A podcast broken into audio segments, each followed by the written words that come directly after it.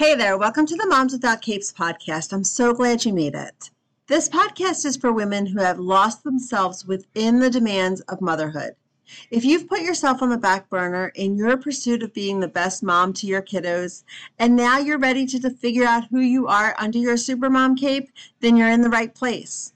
If it's been so long since you've done anything just for yourself that you're not even sure what it is that you even like to do or how to make the space for it given your busy schedule, I'm here for you. You're about to learn that putting yourself further up on your to do list is going to help you show up better in all the hats you're wearing these days. Episode after episode, we're going to dive into lots of topics that have to do with self discovery, self care, and self love.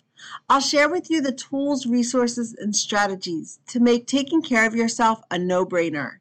And you'll learn how to get back in touch with who you are beyond a mom through carving out intentional time and space for yourself. So if you're up for the ride, I'd love to have you join me as we hang up our supermom capes and finally get the break we desperately need but refuse to take. Before we begin, I want to give you this short disclaimer.